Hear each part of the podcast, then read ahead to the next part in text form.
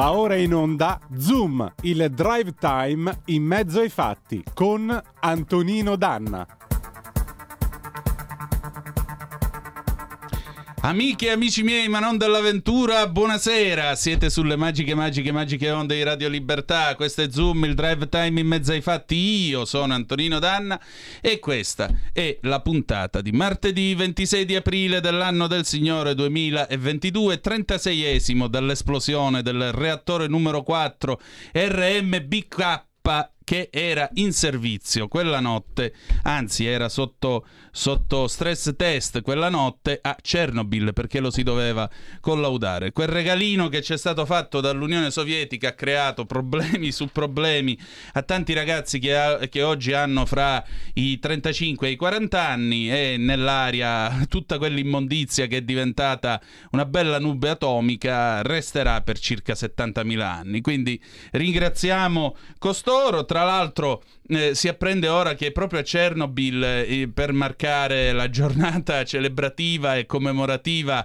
abbiamo niente poco di meno che dei livelli pare anormali di radioattività, così ha dichiarato l'Agenzia Internazionale per l'Energia Atomica. Comunque speriamo che non sia niente di preoccupante.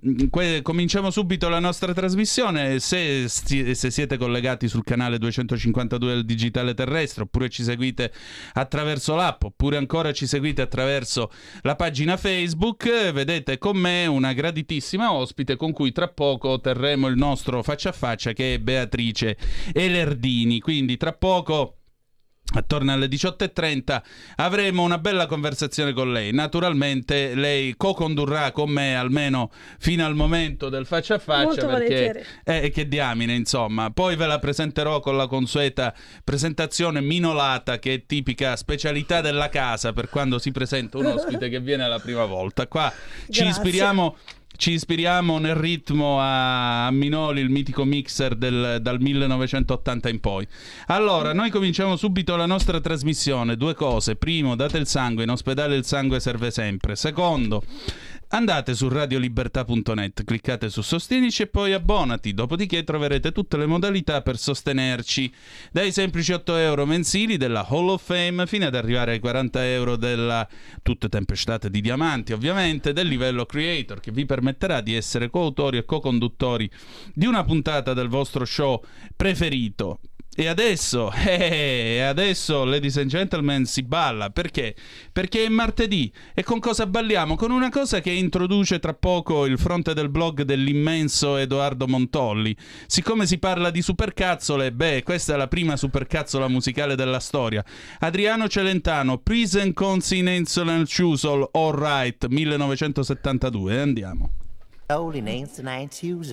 You're the cold maze, say one prison, calling Nancy and Jews all right.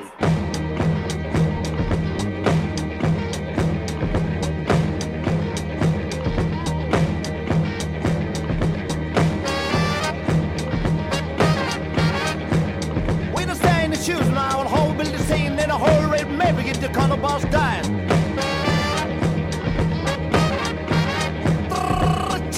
My Mickey the cold, baby, stay yet with Joe.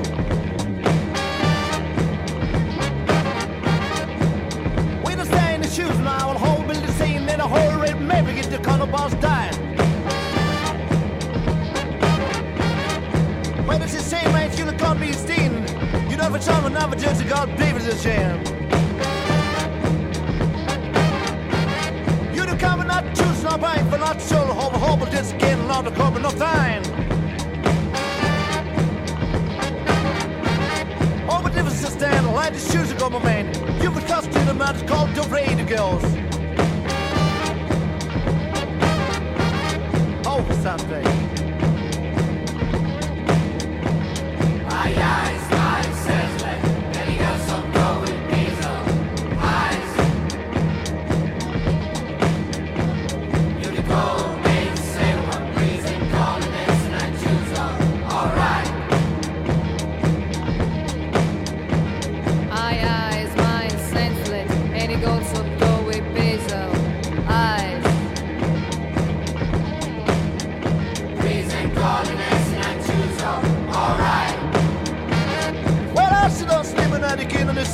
sandwiches and open up home had a good time. Left face to go. We can see and understand when the shoes are coming in. This is two of the cars that are before one the guy to stay. I my chance let ain't a hill still go and breathe up. Call and made us say one piece in coordination at two zone, alright. You know it's you not feel as you can go to me no. There's people that I still have big yo. Eyes, my sense, and it got some call with pizza, eyes. You can call me to see one piece and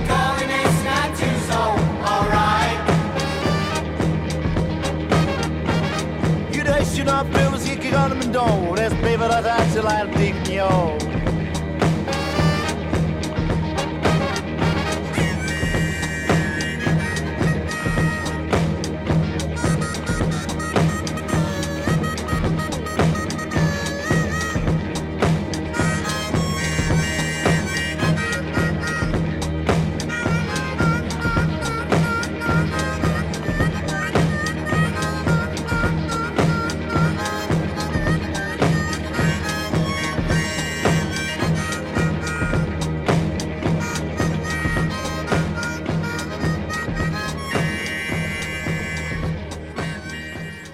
Calmes chiuse, il chi che se fa il miraculamento chiraloca che arriva Jesus e dice un, due, tre e morte del cimitero e resuscitano tutte e tutti che dice bravo Jesus ladro.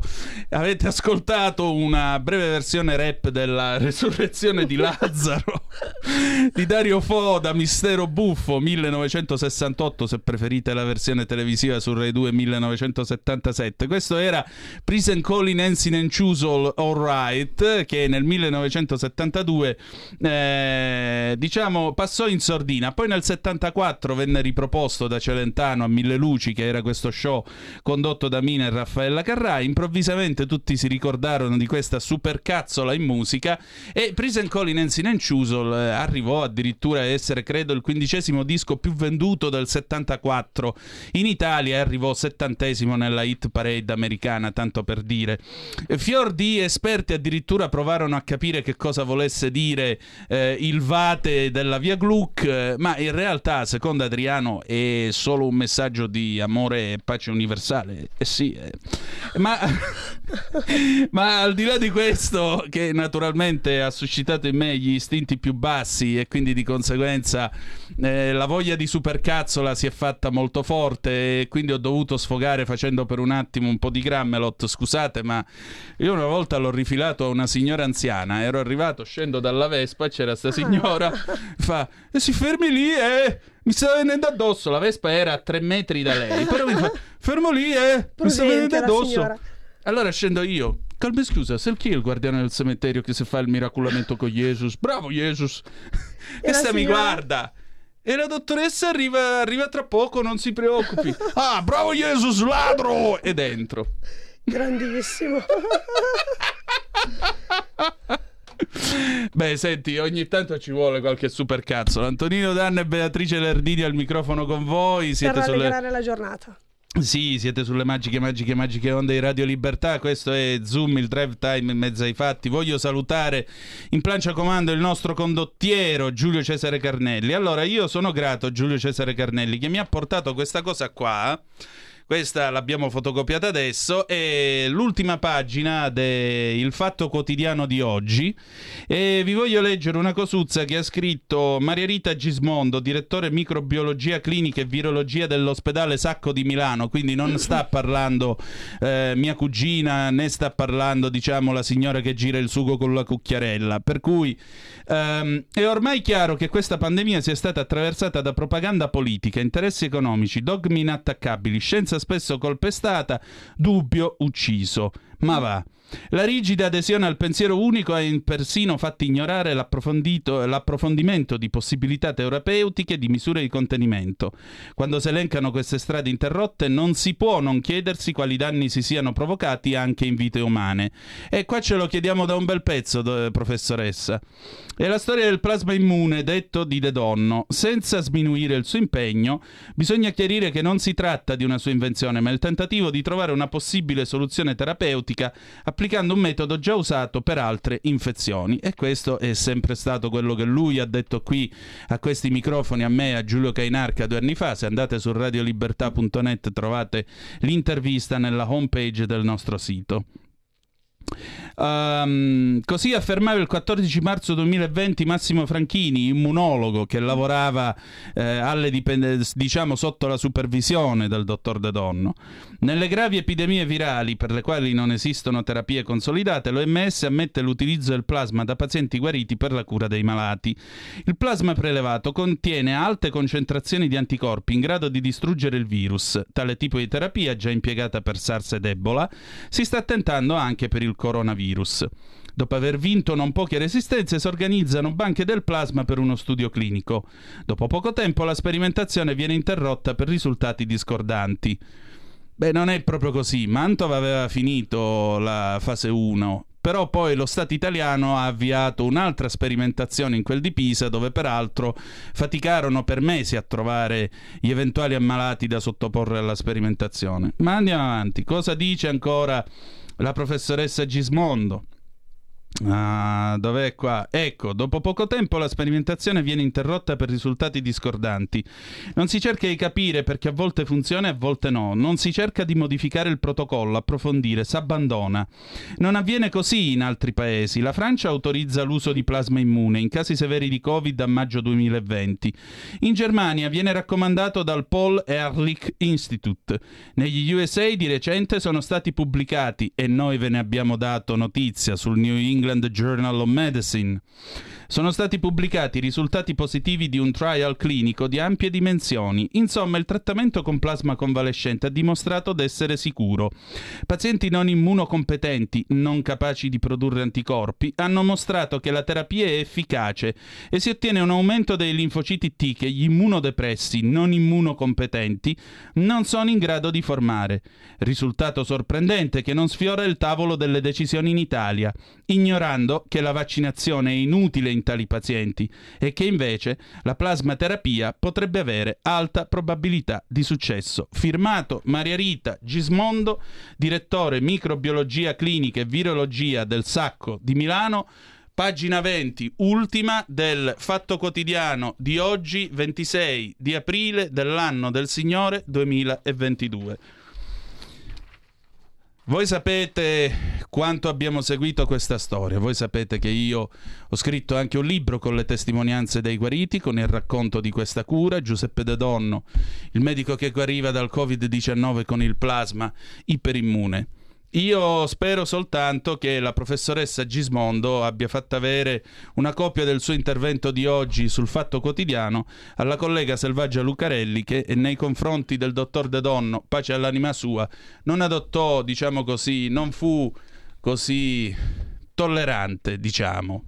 Ecco, convinta dall'inizio alla fine del fatto, a suo dire, che il plasma non funzionasse. La professoressa Gismondo sulle stesse pagine oggi dichiara queste cose. Lo lasciamo al suo pensiero. Grazie Giulio Cesare per avermi fornito questa comunicazione. Tra l'altro Giulio Cainarca ve l'aveva anticipata questa mattina nel corso della rassegna stampa. E adesso molto brevemente il momento di fronte del blog. Questa mattina su Cronaca Vera, in edicola, in tutte le edicole del Regno, no, in tutte le edicole della Repubblica, ci mancherebbe pure, una volta ti espellevano da tutte le scuole del Regno, c'è questo intervento del nostro Edoardo Montolli, la sua rubrica Momento. Scusi Presidente, ci sta prendendo in giro? Ecco perché abbiamo messo la supercazzola Prison Colin Ensign and Chusol, all right. Anche perché, visto che siamo in tema, lo sai che Adriano si è sempre definito il re degli ignoranti. Certo, sì, certo. Lui fece anche il disco. Sì. Sei forte. E tu lo imiti molto bene, devo dire. Hai un futuro. Sì, con 100 kg di meno soprattutto lo imiterei bene. Allora, vediamo che cosa ha scritto il nostro... Poi però voglio sapere che cosa ne pensi tu di tutte queste storie. Assolutamente. Assolutamente sì o assolutamente no? Assolutamente sì.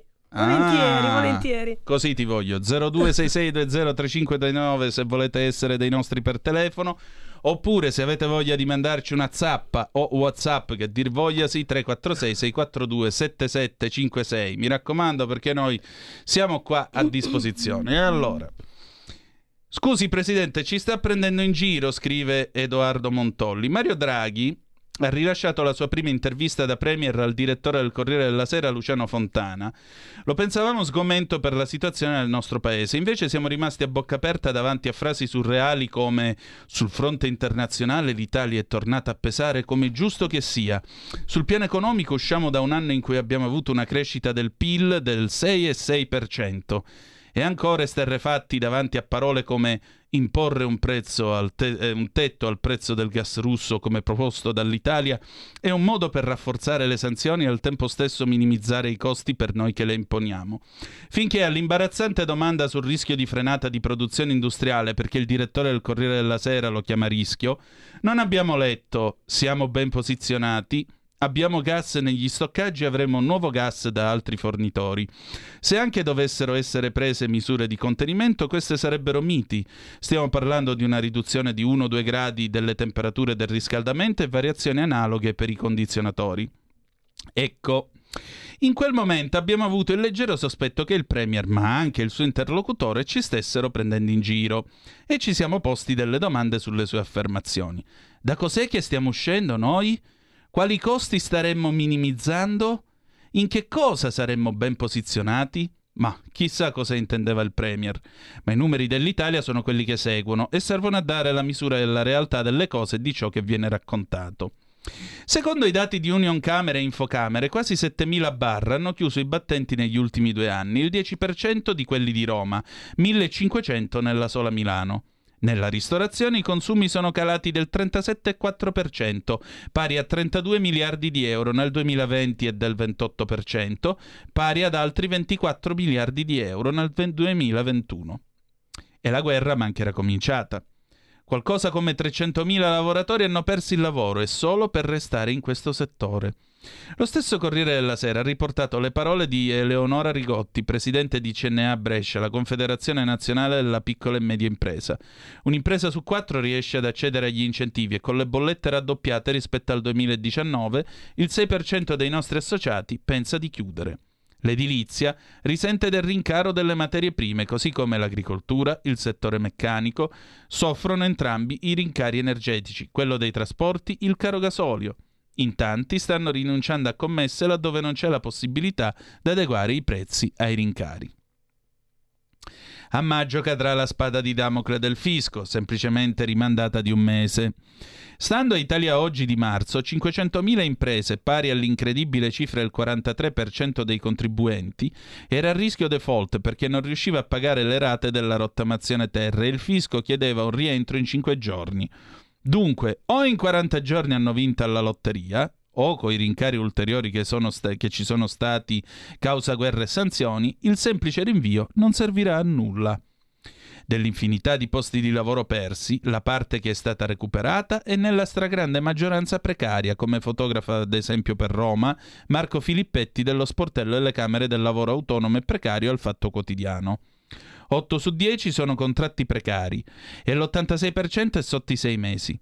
Allo sportello CLAP, Antonio Sanguinetti aggiunge che la precarietà ormai è un dato di fatto in tutti i mercati del lavoro, dalla pubblica amministrazione alla sanità, dalla ristorazione dove il lavoro nero è diffuso all'assistenza alla persona. Chi lavora nella sicurezza guadagna 5 euro l'ora. Gli albergatori hanno registrato aumenti delle bollette dal 400 al 600%, schizzati con le sanzioni alla Russia e 2 gradi in meno sulle temperature decisi da Draghi, non cambieranno peraltro il loro destino. Secondo Arte, l'associazione reseller e trader Energia Arte, i prezzi dell'energia elettrica sono saliti dai 55 euro medi per megawattora a 244 euro, 5 volte di più di 2 anni fa. e nei primi 12 giorni d'aprile sono volati ancora, evidentemente causa guerra e sanzioni, a 269,84 euro. Stessa impennata per il gas, schizzato in aprile a 114 euro medi rispetto ai 96 dello stesso periodo dello scorso anno. Il portavoce di Arte, Diego Pellegrino, dice ad Asca News: questo significa che in soli 6 mesi il nostro paese ha dovuto sostenere il costo di circa 2 anni e mezzo di bollette di luce e gas. Interi settori industriali fermano le produzioni chiedendo accesso alla cassa integrazione perché i costi superano nemmeno i guadagni, ma addirittura i ricavi. Con l'inflazione al 6,5% su base annua, il Condacons stima 1.997 euro di costi in più per famiglia e l'Unione Nazionale Consumatori 2.577 euro per le coppie con 3 figli. Solo per la spesa quotidiana di 434 euro, guerra permettendo. Infine, l'unica variabile sulla quale il governo non può incidere è che avremo l'azzeramento del turismo russo, che tuttavia, secondo l'Istat, rappresenta quello con la maggiore capacità di spesa. Ci fermiamo qui per mancanza di spazio, ma potremmo andare avanti per pagine intere. Ora, che il governo goda di trattamenti di favore mai visti prima da parte dell'informazione è evidente da tempo. Ma pensavamo ci fosse un limite a tutto, e invece no. Il momento di Edoardo Montolli si trova su Cronaca Vera in edicola questa mattina. Beatrice Lerdini, allora, tra 3 minuti andiamo in pausa, dopodiché ci sarà un pezzo che naturalmente introduce la tua vicenda, Pigliate una pastiglia di Renato Carosone del 1958. Che ne pensi di quello che abbiamo detto finora, di tutte e due le vicende che abbiamo raccontato, tra il plasma e le prese in giro di cui racconta Edoardo Montolli? Ma partirei sicuramente dalla questione del plasma iperimmune, ma soprattutto dalla questione del Covid in generale. Sì. Nel senso che effettivamente in questi 2 anni abbiamo visto non soltanto la parte proprio legata a quelle che sono le decisioni sanitarie, ma anche all'informazione. Abbiamo avuto più che altro un caos generale, insomma, riuscire a capire quali fossero le informazioni giuste, quelle corrette da seguire, era veramente come cercare un ago in un pagliaio. Quindi le persone si sono trovate principalmente nel caos. Per quanto riguarda la questione nello specifico, penso che sicuramente non si sia approfondita doverosamente la questione, ma così come tanti altri aspetti che avrebbero permesso di gestire nella maniera migliore la pandemia, soprattutto non dico tanto nella prima e nella seconda ondata, che ovviamente ci ha colto noi come tutto il mondo sicuramente alla sprovvista, ma voglio dire, sono 2 anni che ormai siamo nel pieno della pandemia, avremmo potuto sicuramente gestire anche gli aspetti sanitari, quindi non solo il plasma iperimmune ma anche le cure precoci, così come le cure sul territorio, che sappiamo benissimo che anche e soprattutto in Lombardia sono carenti, e quindi se avessimo gestito tutti questi aspetti nella maniera migliore, forse, ma dico forse ovviamente, avremmo avuto un impatto minore anche in termini di decessi, ecco. Quindi posso capire anche in parte quella che è il tuo risentimento riguardo alla questione nello specifico di De Donno. Io la allargo perché, se volendo, poi ne possiamo parlare anche dopo, ma lo posso collegare alla mia storia. Il fatto, come dicevo, delle cure precoci è un'altra di quelle cose che ci avrebbe avvantaggiato, ma che di fatto è stata soltanto pubblicizzata. Ma poi nella pratica, quando le persone si ritrovano a doverle richiedere, a sperare di poterne usufruire, si ritrovano invece siamo sempre in una giungla. Esatto, torniamo a quella che di fatto è stata la strategia più fallimentare. Mi prendo la responsabilità di dire una cosa del genere, ma è una verità, nel senso che soprattutto con i fragili, quelli che il Ministero ha scelto, più che altro ha raccontato di voler tutelare, spesso invece sono quelli che hanno subito maggiormente, perché se avessero potuto avere anche solo i monoclonali, quantomeno, in tempi utili, perché sappiamo benissimo che devono essere somministrati in 72 ore dall'insorgenza dei sintomi, avremmo avuto più persone qua, di questo ne siamo quasi certi, insomma.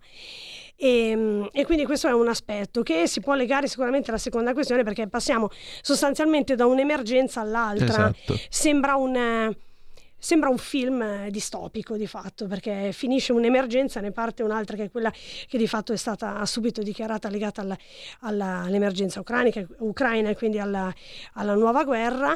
E anche in questo caso ci possiamo sicuramente chiedere ma che cos'è che sta facendo il governo al di là delle parole, perché insomma hanno fatto questo nuovo decreto di fatto, insomma, che arriverà fino a marzo 2023, ma che cos'è che ci spetta? Possiamo veramente risolvere tutti i nostri problemi abbassando la temperatura di 2 gradi o alzandola di 2 durante l'estate? Siamo sicuri? Io avrei la risposta, ma non è molto salottiera. 30 secondi di pausa, poi torniamo con Renato Carosone, l'editoriale Pigliate una pastiglia, 1958. Abbiamo deciso nuove assunzioni e tutele legali per le forze dell'ordine. Abbiamo destinato 27 milioni al fondo per l'autismo. Sono le risposte concrete ai problemi degli italiani. Scrivi il codice D43 nella dichiarazione dei redditi. Dona il 2 per 1000 alla Lega. Non ti costa nulla, ma per noi vale molto. Il tuo sostegno vale 2 per 1000. Messaggio autogestito Lega per Salvini Premier. Stai ascoltando Radio Libertà, la tua voce libera, senza filtri né censure, la tua radio.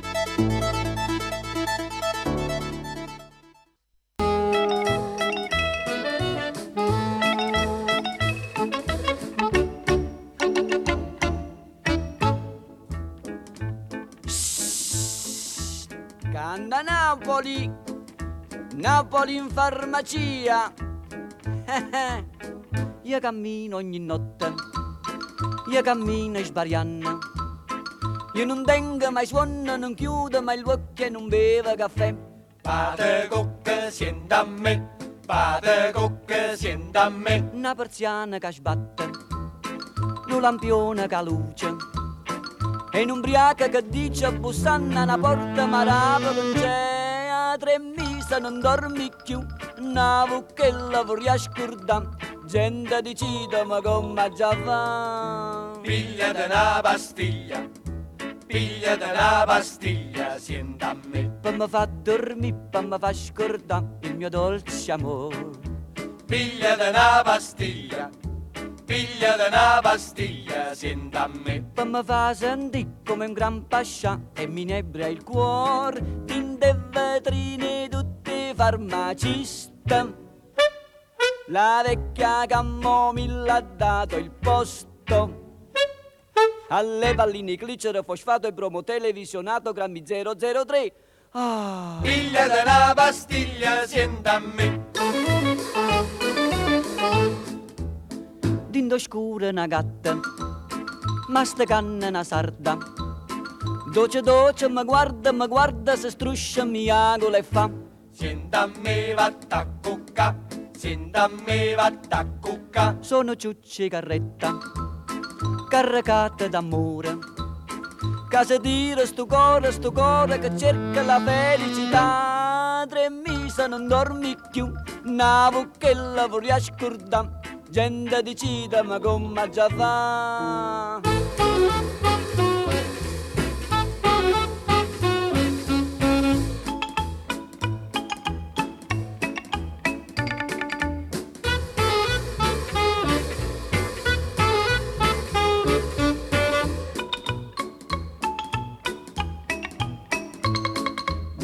Vetrine tutte farmaciste, la vecchia camomilla ha dato il posto alle palline glicero, fosfato, bromo televisionato, DDT, bicarbonato, borotalco e semelino, cataplasma e semolina, una custata fiorentina, mortadelle, 2 panini con un miezzo, trevina e un caffè con caffeina grammi 003. Ah. Figlia della pastiglia, sienta a me. Ecco appunto, pigliate una pastiglia, sienta a me, cantata nel 1958 Renato Carosone che Luciano De Crescenzo fa dire al suo professor Bellavista essere uno degli esempi del fatto che a Napoli probabilmente l'atmosfera induce le persone a mollare quando sono in testa, e lui faceva l'esempio di Annibale e di Renato Carosone. perché dice Annibale una volta arrivato qua disse io mi faccio un paio di mesi di ferie e poi perse contro i romani, mentre invece Renato Carosone, arrivato all'apice del suo successo, decise di mollare. Beh, Renato Carosone lo fece con maggior ragion veduta. Allora, nel frattempo siete sempre ovviamente sulle magiche onde di Radio Libertà. Antonino D'Anna al microfono con voi. Tra poco vi leggerò un messaggio che mi è stato mandato su Facebook da Luciana Savona, una nostra ascoltatrice, ma intanto io ho il piacere di presentarvi la nostra gradita ospite, Beatrice Lerdini, monzese, giornalista, una vita tra la Brianza e la Germania, oggi lavora come freelance. La sua vita fin dall'inizio si è confrontata con la fibrosicistica, malattia che in Italia colpisce circa 6.000 dei nostri compatrioti. Pochi si dirà, ma bisognosi di cura. E dopo 2 anni di pandemia, Covid, polmonite interstiziale, ricovero, flebo, pleurite, una lotta contro la burocrazia e l'AIFA, l'Agenzia Italiana del Farmaco, Beatrice, per fortuna, ha da poco iniziato ad assumere il Kaftrio, il farmaco salvavita che l'aiuta a respirare. Non so come andrà d'ora in poi, ha scritto su Facebook. Ho ben chiaro che non si tratta della cura definitiva, ma senz'altro di un ottimo integratore di fiato e felicità. Continuerò raccontare perché sono tanti quelli che mi hanno ringraziato di aver portato in giro per il web anche la loro voce, e stasera racconteremo accompagnando anche lei per un pezzetto della sua strada, lei che ha le idee chiare e malgrado tutto va avanti, vivi e vola, si dice, vivi e respira, dico io, a pieni polmoni aggiungerei. Beatrice, esatto. Benvenuta a Zoom e buonasera. Buonasera e grazie per avermi ospitato. Prego, no, grazie a te che sei arrivata fin qui e che stasera sei con noi. Vi ricordo 0266203529 per le vostre telefonate, oppure 346-642-7756 per le vostre zappe o WhatsApp, che dir voglianzi. Allora, tu purtroppo ti sei trovata a combattere con la fibrosicistica, che ahimè è una brutta bestia ed è una malattia rara in questo paese. Siamo rari ma tanti, dicevo un claim una volta, forse dell'ADMO, non vorrei sbagliarmi. In Italia, vi dicevo, sono circa 6.000 le persone che soffrono di fibrosicistica, e in particolare tu hai sempre lottato per la vita. È vero. E hai sempre, ecco, io questa è una cosa che mi ha molto commosso di te, è che tu vivi a colori. In che senso vivo a colori, secondo te? Vivi a colori perché comunque vada tu fai quello che io tante volte ho detto qua, riferendomi anche alla mia di esperienza. Io sono ai tempi supplementari alla mia vita perché lo sai, ho avuto il cancro, sì, l'ho combattuto, quello che vuoi, però mi ha insegnato che ogni secondo conta. Allora, siccome ogni secondo conta, noi abbiamo il dovere di allargare la vita, non di allungarla. Sono d'accordo. Ecco, tu vivi a colori per questo. Sì, d'altronde se la vedete in questo momento in diretta, questa maglia, per come chi non la può vedere, questa maglia floreale, cosa sono? Orchidee, che roba è? Ma in realtà è un mix di fiori, in effetti, è sì, un giardino anche di botanico, colori. Praticamente, ecco, però ecco, questo è vivere a colori. E quindi tu a un certo punto ti sei trovata davanti questa battaglia di civiltà, che hai dovuto combattere praticamente da sola, fino a quando, essendo tu una giornalista, hai saputo utilizzare la stampa, perché come vedete la stampa serve ancora ed è ancora al servizio del cittadino, perché non è che siccome lei ha vinto la sua battaglia allora danno la medicina solo a lei, no, la danno a tutti quelli che come lei ne hanno bisogno. Ci racconti un po' la tua storia? Assolutamente, io effettivamente, è vero, vivo a colori, soprattutto cerco di vivere, come si dice, ogni attimo, perché so che comunque potrebbe veramente essere l'ultimo, nel mio caso poi forse più che mai. La battaglia, diciamo, si protrae da quando sono piccola, però quella di cui parliamo oggi, diciamo che è partita e si è sviluppata a partire da gennaio, praticamente dall'inizio dell'anno. Purtroppo il Covid è arrivato anche in casa mia, come nella casa di milioni di altri italiani, soprattutto con la nuova variante Omicron, e come dicevo, appunto, accennavo prima, tralasciamo, ma diciamo brevemente, insomma, che le prime difficoltà si sono viste nel cercare di poter ottenere quelle cure precoci come i monoclonali oppure gli antivirali, e che per protocollo AIFA io dovrei assumere, non ne avrei diritto ma dovrei assumerli per evitare appunto la forma più grave della patologia. E al di là appunto di questa lotta, poi alla fine sono riuscita a ottenere gli antivirali. La situazione poi comunque non è migliorata, nel senso che la situazione si è estesa ai polmoni e non si è fermata la parte alta, e tra antibiotici e tutto il resto non ce l'abbiamo fatta e sono arrivata in ospedale con una polmonite interstiziale, ecco. Proprio quella bella classica, la firma del Covid sostanzialmente, ed è proprio lì che è nata questa battaglia, perché sostanzialmente questo farmaco che si chiama Kaftrio ed è un modulatore genetico, possiamo dire, cioè un farmaco che va ad agire proprio sulla proteina che viene prodotta dal gene malato e quindi è difettosa. Quindi diciamo che va ad agire proprio all'origine e ha effettivamente cambiato addirittura la prognosi di vita della nostra patologia, che fino a 10 anni fa era solamente 30 anni, quindi già sono una sopravvissuta. Il farmaco è stato approvato in parte lo scorso anno. Io purtroppo non ne ho potuto fare uso perché ho una mutazione ancora più rara nella rarità, e stavamo aspettando a gennaio che venisse fatta questa seconda approvazione, una seconda determina di AIFA. Io ero in ospedale, stavo male, tra ossigeno, antibiotici, tosse e tutto il resto, e ho detto, ma caspita, come si può stare qui su un letto di ospedale, andare dritti verso un trapianto bipolmonare quando dietro le vetrine della farmacia ospedaliera c'è un farmaco che mi può salvare la vita. Non è come quando ero piccola che mi dicevano non diventerai grande, lì è accettare il proprio destino, accettare la natura, e a un certo punto ci si fa l'abitudine.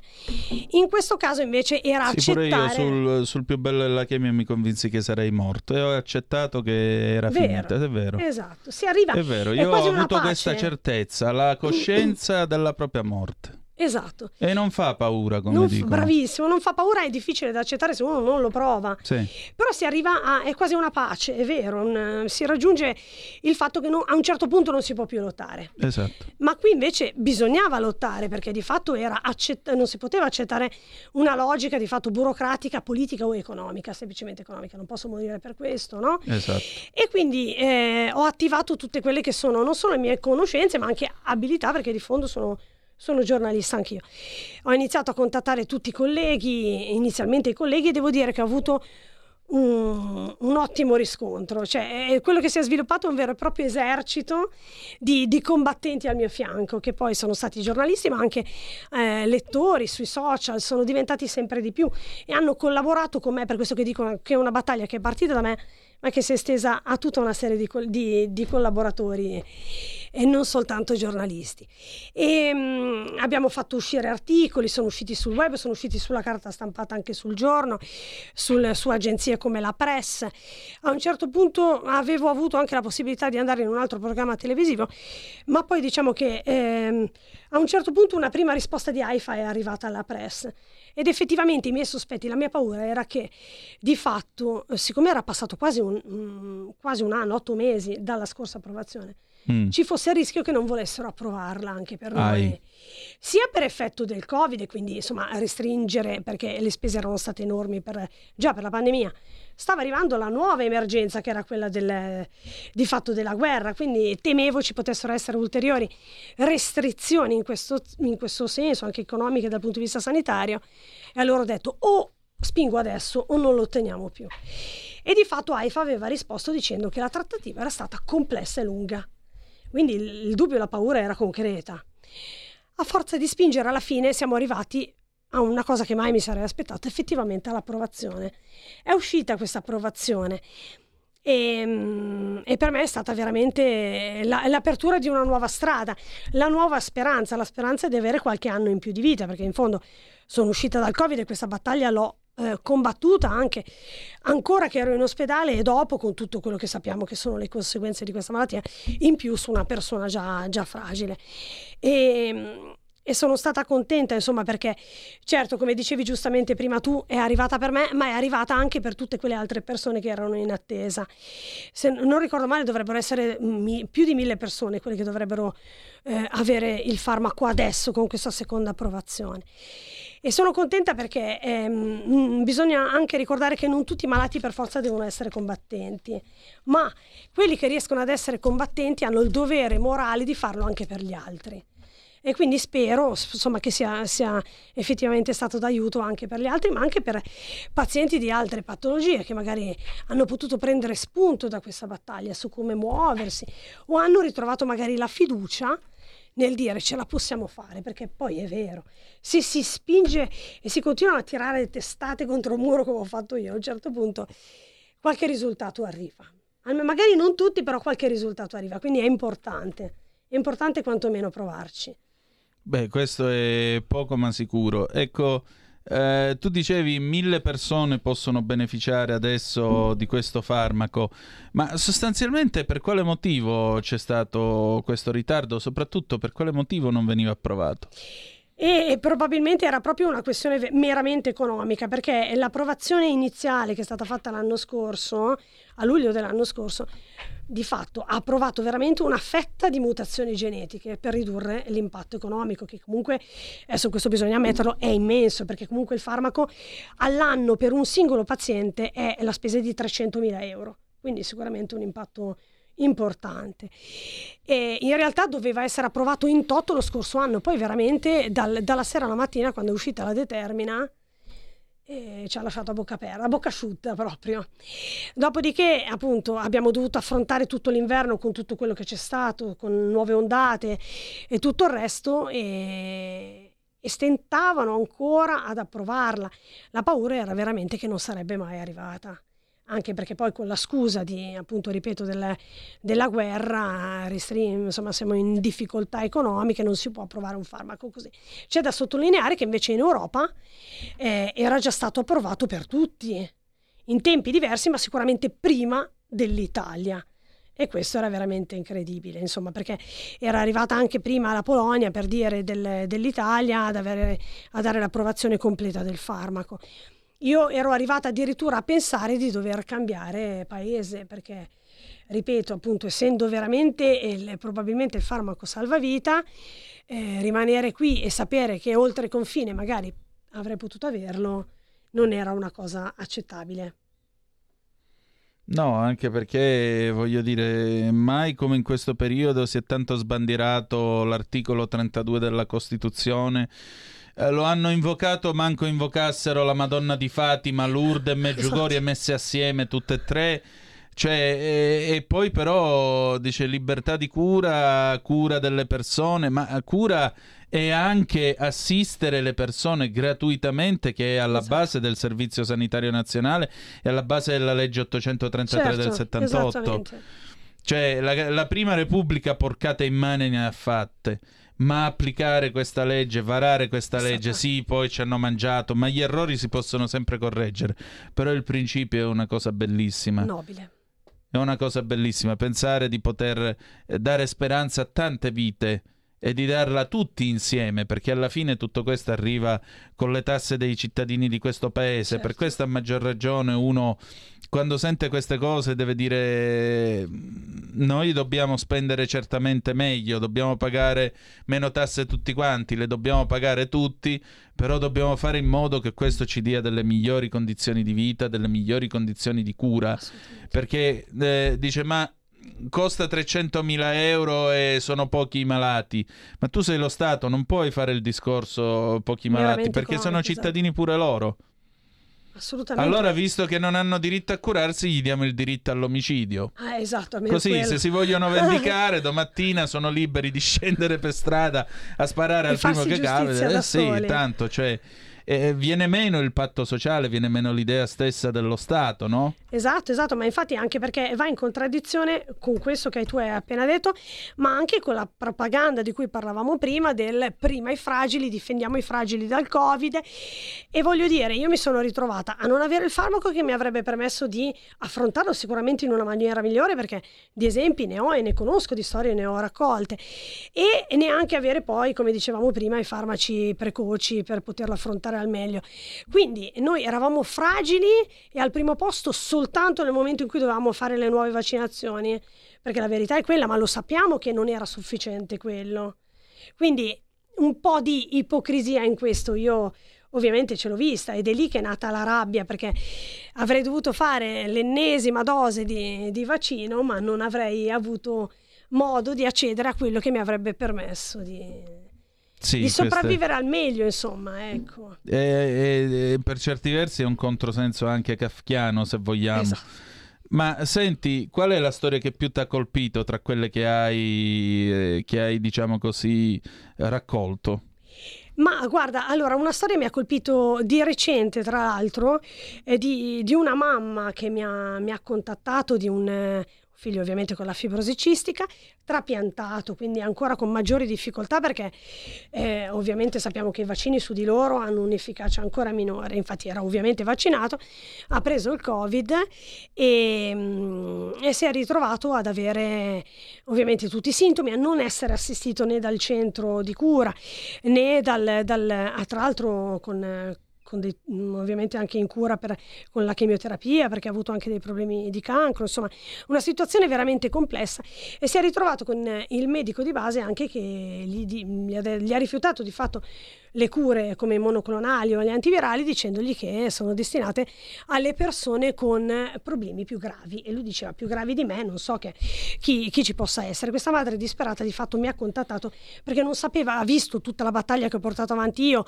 dalla questione del Covid fino a poi arrivare a Kaftrio, e cercando veramente aiuto. Io gli ho dato quel poco di informazioni che sapevo e di fatto in qualche modo è riuscita quantomeno a far sì che il figlio riuscisse ad accedere ai monoclonali. Dopodiché anche lui la polmonite se l'è presa comunque, e di lì nuovi problemi per poter avere assistenza. È questo che dico, non si può pensare di gestire i fragili soltanto limitandosi a dare il vaccino, perché purtroppo bisogna poi fare la seconda parte, perché come abbiamo visto sì, il vaccino protegge senz'altro, ma il virus si prende e in chi è fragile fa danni. Ecco, e sarebbe quindi anche il caso un domani di riflettere anche su questo e imparare una lezione da tutto questo, perché ripeto, siamo rari ma tanti, e soprattutto c'è chi ha bisogno. Sai qual è la cosa che mi fa, come posso dire, in inglese si direbbe crippled, che mi fa venire la pelle d'oca, ecco. La cosa che mi fa venire la pelle d'oca è questa sindrome del Titanic. Perché qui alla fine, come sul Titanic che affonda, c'è da decidere chi è che dobbiamo mettere sulle scialuppe. Ma tu sei lo Stato, devi salvare tutti. Punto. Non puoi fare il discorso dobbiamo razionalizzare la spesa. La spesa non si razionalizza in queste cose. No. Sulla salute non si può. Direi proprio di no. Semmai razionalizziamola sugli sprechi, sul tenere la gente a casa a non fare niente, eccetera, eccetera, eccetera. Perché quei soldi, questa è una cosa che ha detto pure il ministro Erika Stefani qualche giorno fa sulla disabilità, e ha ragione da vendere. Cioè quei soldi si potrebbero utilizzare per dare assistenza ai diversamente abili, per metterli nella sanità, anche perché io vorrei ricordare a chi ci sta ascoltando, se volete essere dei nostri 0266203529 oppure 346 642 7756, vorrei ricordare a quelli che ci stanno ascoltando che in questo paese c'era gente alle 18 ogni giorno durante il primo lockdown che andava sui balconi, cantava le canzoni e poi periodicamente faceva l'applauso ai medici, gli infermieri, gli operatori sociosanitari e così via, che erano gli eroi del momento, fecero pure il meme, esatto. Sì, con tutti i personaggi e quella. Quando poi si è trattato di PNRR, tirare fuori i soldi e darli alla sanità, c'erano soldi per qualunque cosa, per la sanità solo 9 miliardi di euro. Poi mi pare che li hanno ritoccati, correggimi se sbaglio, sì. Che qua ci vorrebbe un giornalista, noi abbiamo una giornalista, per cui voglio dire, poi li hanno ritoccati, però... applausi, andrà tutto bene, le canzoni e tutto il resto. C'è una telefonata per noi, Beatrice, la prendiamo subito. Pronto, chi è là? Pronto? Sì. Ciao Antonino, sono Federica. Uela, ciao. Dici tutto. Ciao, dico, guarda, vi sto ascoltando circa da mezz'oretta abbondante.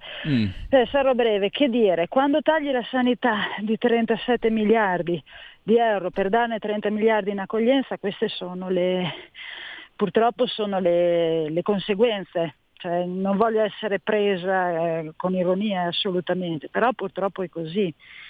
perché questo si è visto, e io lo posso garantire a livello personale per mio figlio, che insomma abbiamo avuto bisogno di ospedale così per altre cose, però io per i suoi bisogni sono aspettato più di un anno, cosa che con il Covid è stato rallentato tutto, e questo è solo, diciamo, l'apice di un iceberg, ecco, tutto lì. Assolutamente. No, ma infatti, se posso permettermi, quello che dicevo prima, questa vorrei che fosse una battaglia simbolo, nel senso che non ci siamo soltanto noi, anzi sono tantissime le testimonianze che ho raccolto, come questa che abbiamo appena ascoltato, di persone con patologie gravi ma anche in fase molto avanzata, che si sono visti respingere, rimandare gli interventi di fatto per 2 anni, e se sono ancora qua è già una fortuna, però c'è anche chi si è sentito dire dalla sera alla mattina, perché è una testimonianza che ho raccolto io: se non ti operi entro domani con un cancro all'intestino non sappiamo se riusciamo a salvarti, però costa 40.000 euro, perché io con la sanità non riesco a fartelo fare. Beh, stamattina chi ha ascoltato la rassegna stampa, che vi ricorda alle 7.30 con Giulio Cainarca, ha sentito proprio dai titoli dei giornali che ora quello che si teme è un'esplosione, appunto, dei tumori, perché gli screening sono saltati tutti durante il Covid. Esatto. E quindi posso dirti una cosa? Prego, vai. Posso dirti Federica una cosa, dopo lascio libere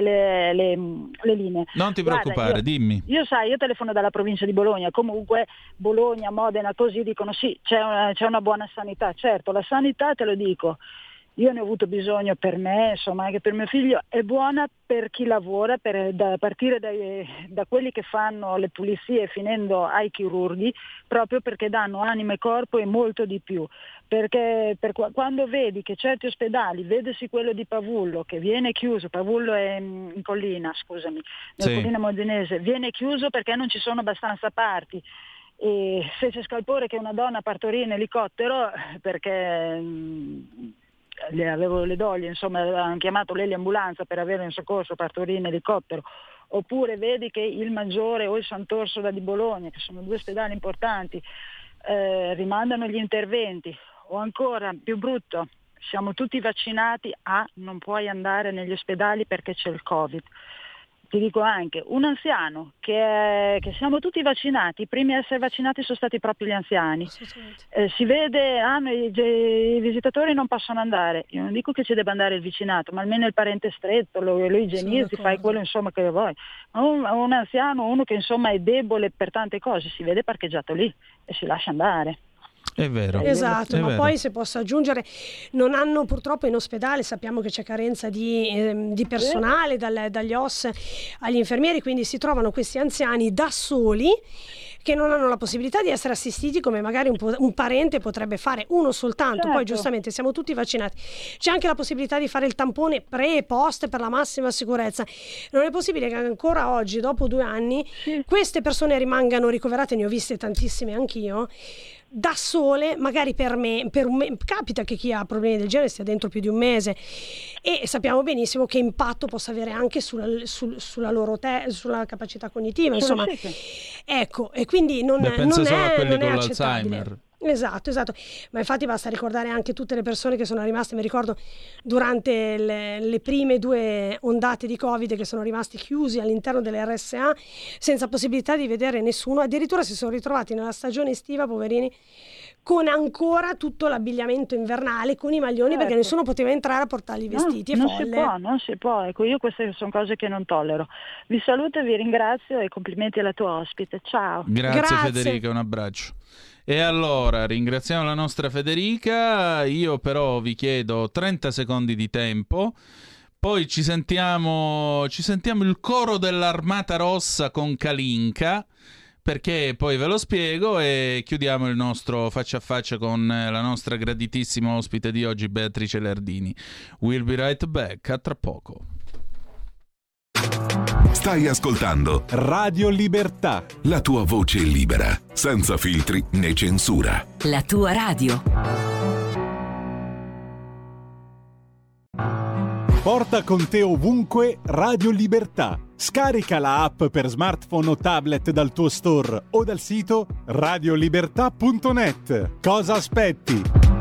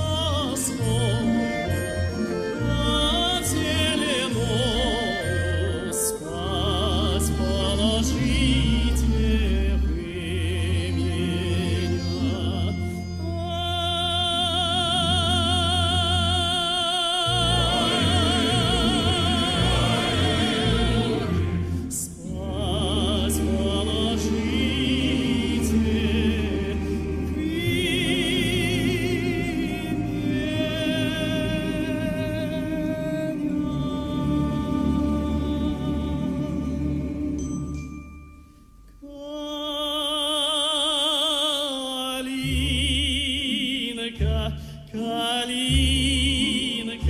Kalinka Maya, Santu Yagada Marinka, Marinka Maya.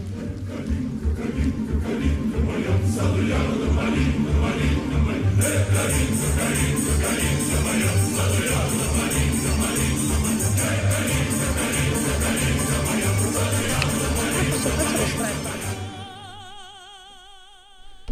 Ammazza che assolo, ragazzi. Era il coro dell'Armata Rossa con Kalinka, pezzo se non sbaglio del 1861, eseguito però nel 2020. Ci piacerebbe che l'Armata Rossa tornasse a essere un applaudito coro in tutte le parti del mondo, a farsi portabandiera del lato migliore della cultura e della civiltà russa, anziché sentire le notizie che ci arrivano in questo periodo dall'Ucraina e da quello che accade.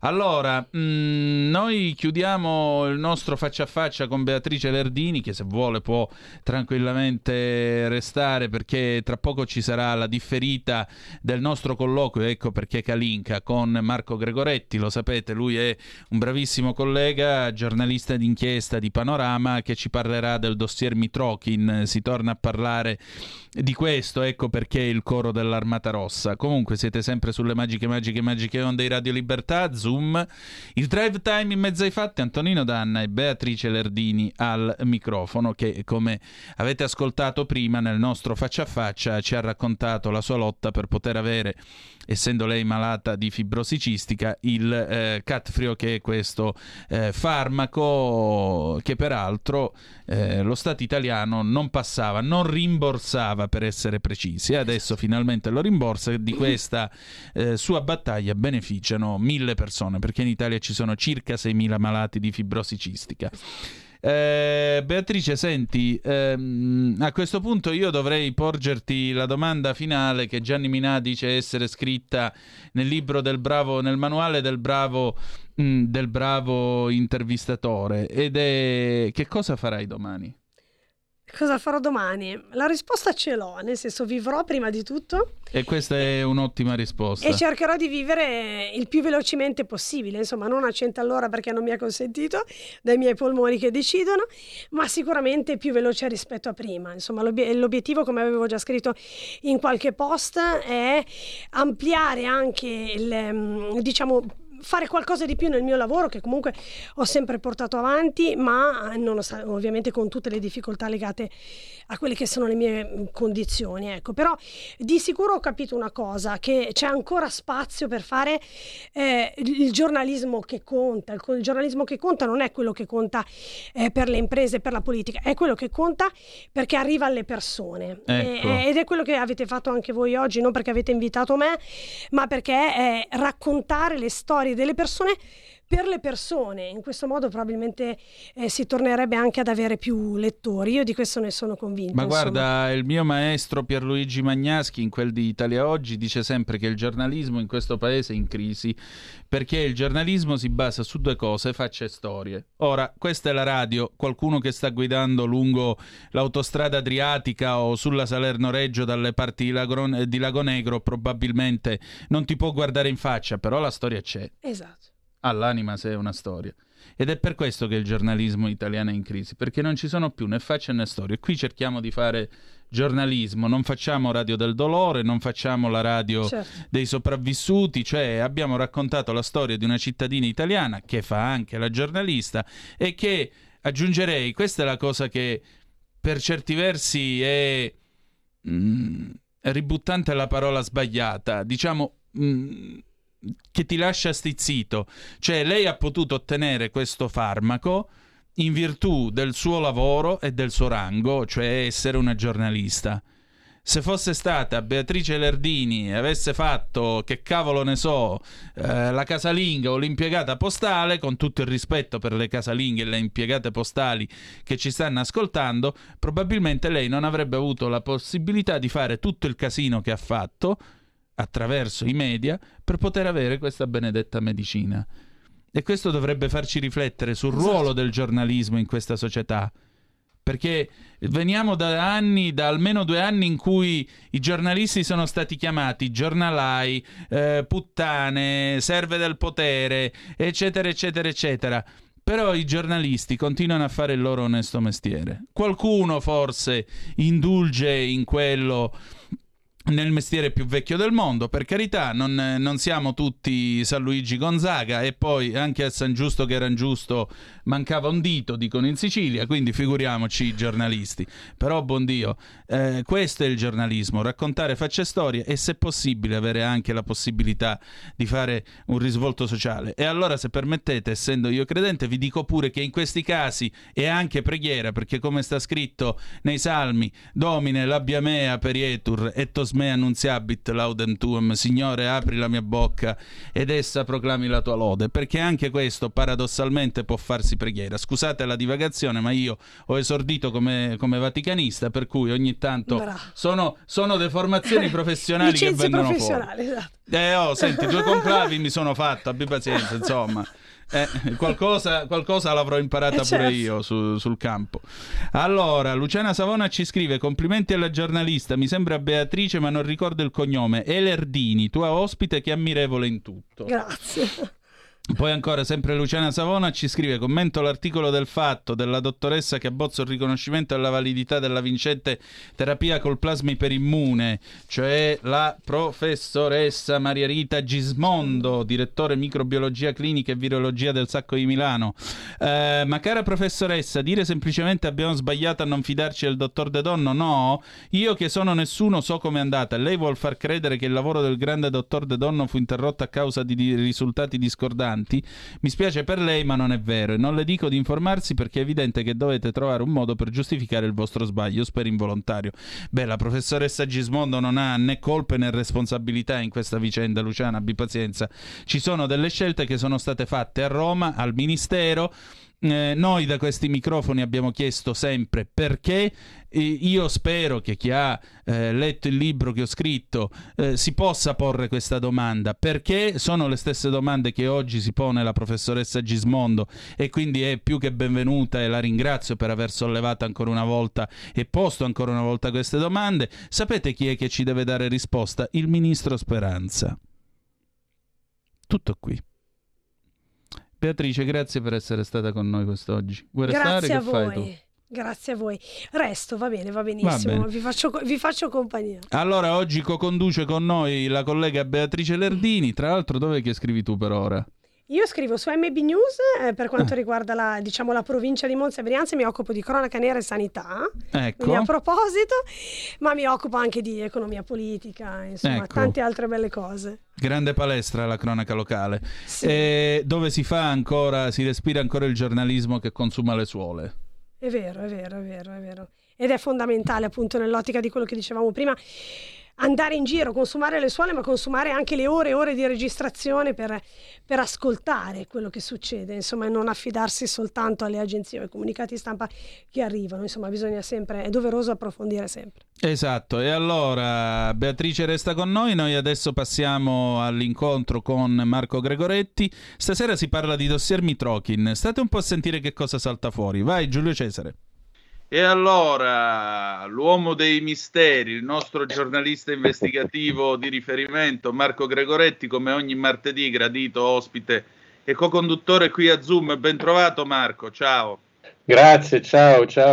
Tutto bene, spero, sì. Sì, tutto tranquillo. Senti, la volta scorsa ci siamo lasciati con una riflessione che partiva da una fotografia di un giovane agente del KGB in divisa che oggi fa il presidente della federazione russa Vladimir Putin, cioè il dossier Mitrokhin, questo benedetto dossier Mitrokhin che tante polemiche ha sollevato, addirittura ci fu la commissione che fu guidata, correggimi se sbaglio, dall'allora senatore Guzzanti, il padre appunto di Corrado, Caterina e Sabina, cioè voglio dire, il senatore Guzzanti guidò questa commissione, ma da sinistra si alzarono ovviamente voci polemiche che dissero ma no, il dossier Mitrokhin alla fine è tutta fuffa e quella. E invece la Russia soldi ne dava ai giornalisti italiani, o mi sbaglio?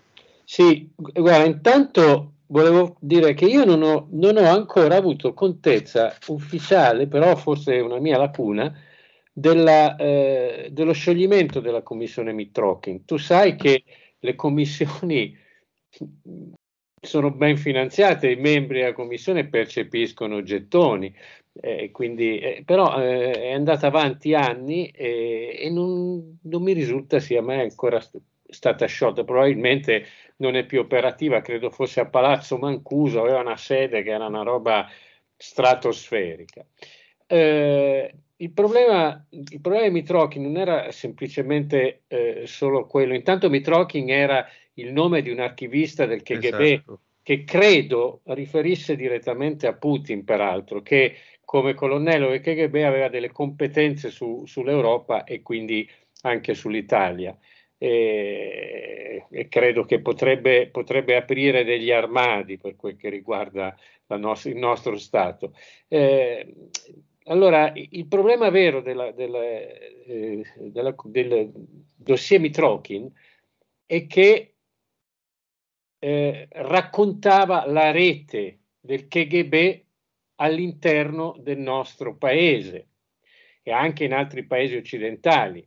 Il KGB era un servizio segreto che funzionava molto bene, molto fantasioso, molto creativo, rispetto alla CIA, per esempio, no? Gli agenti della CIA erano soprannominati, scusate il termine che viola un po' la zona protetta, ma in gergo gli agenti degli altri servizi chiamavano quelli della CIA coglioni molto ricchi, no? Ecco. Perché ci cascavano sempre, forse ci stanno cascando ancora adesso. Invece quei KGB si erano infiltrati molto bene, erano molto, e poi avevano l'ideologia come collante importante.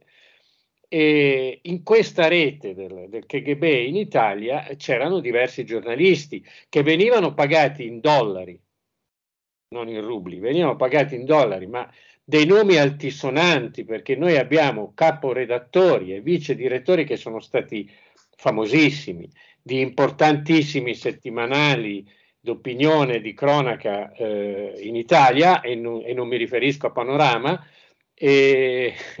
Beh, c'era tra i nomi Alberto Cavallari, che fu anche direttore del Corriere, Gianni Corbi, c'erano dei nomi importantissimi, erano coinvolte testate come il Messaggero, come l'Espresso, allora siamo espliciti, però c'erano anche giornalisti del popolo, certo, c'erano funzionari di ministeri democristiani.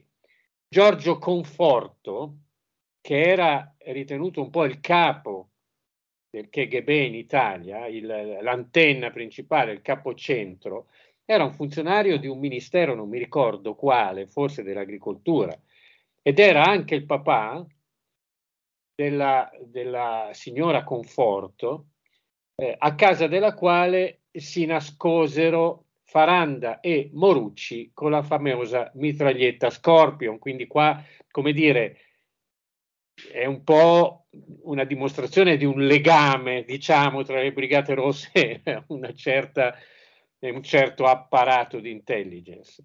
Il compito dei giornalisti ovviamente era fornire informazioni, e fornire analisi e diffondere informazioni. Ci sono dei passaggi in cui si ipotizza perfino che una delle più grandi case editrici italiane siano nate con i fondi, con i finanziamenti che arrivavano d'oltre Cortina. Io poi a margine ebbi per le mani dei documenti che ora purtroppo sono stati secretati e messi in un archivio, che ebbi occasione di sfogliare a casa del famoso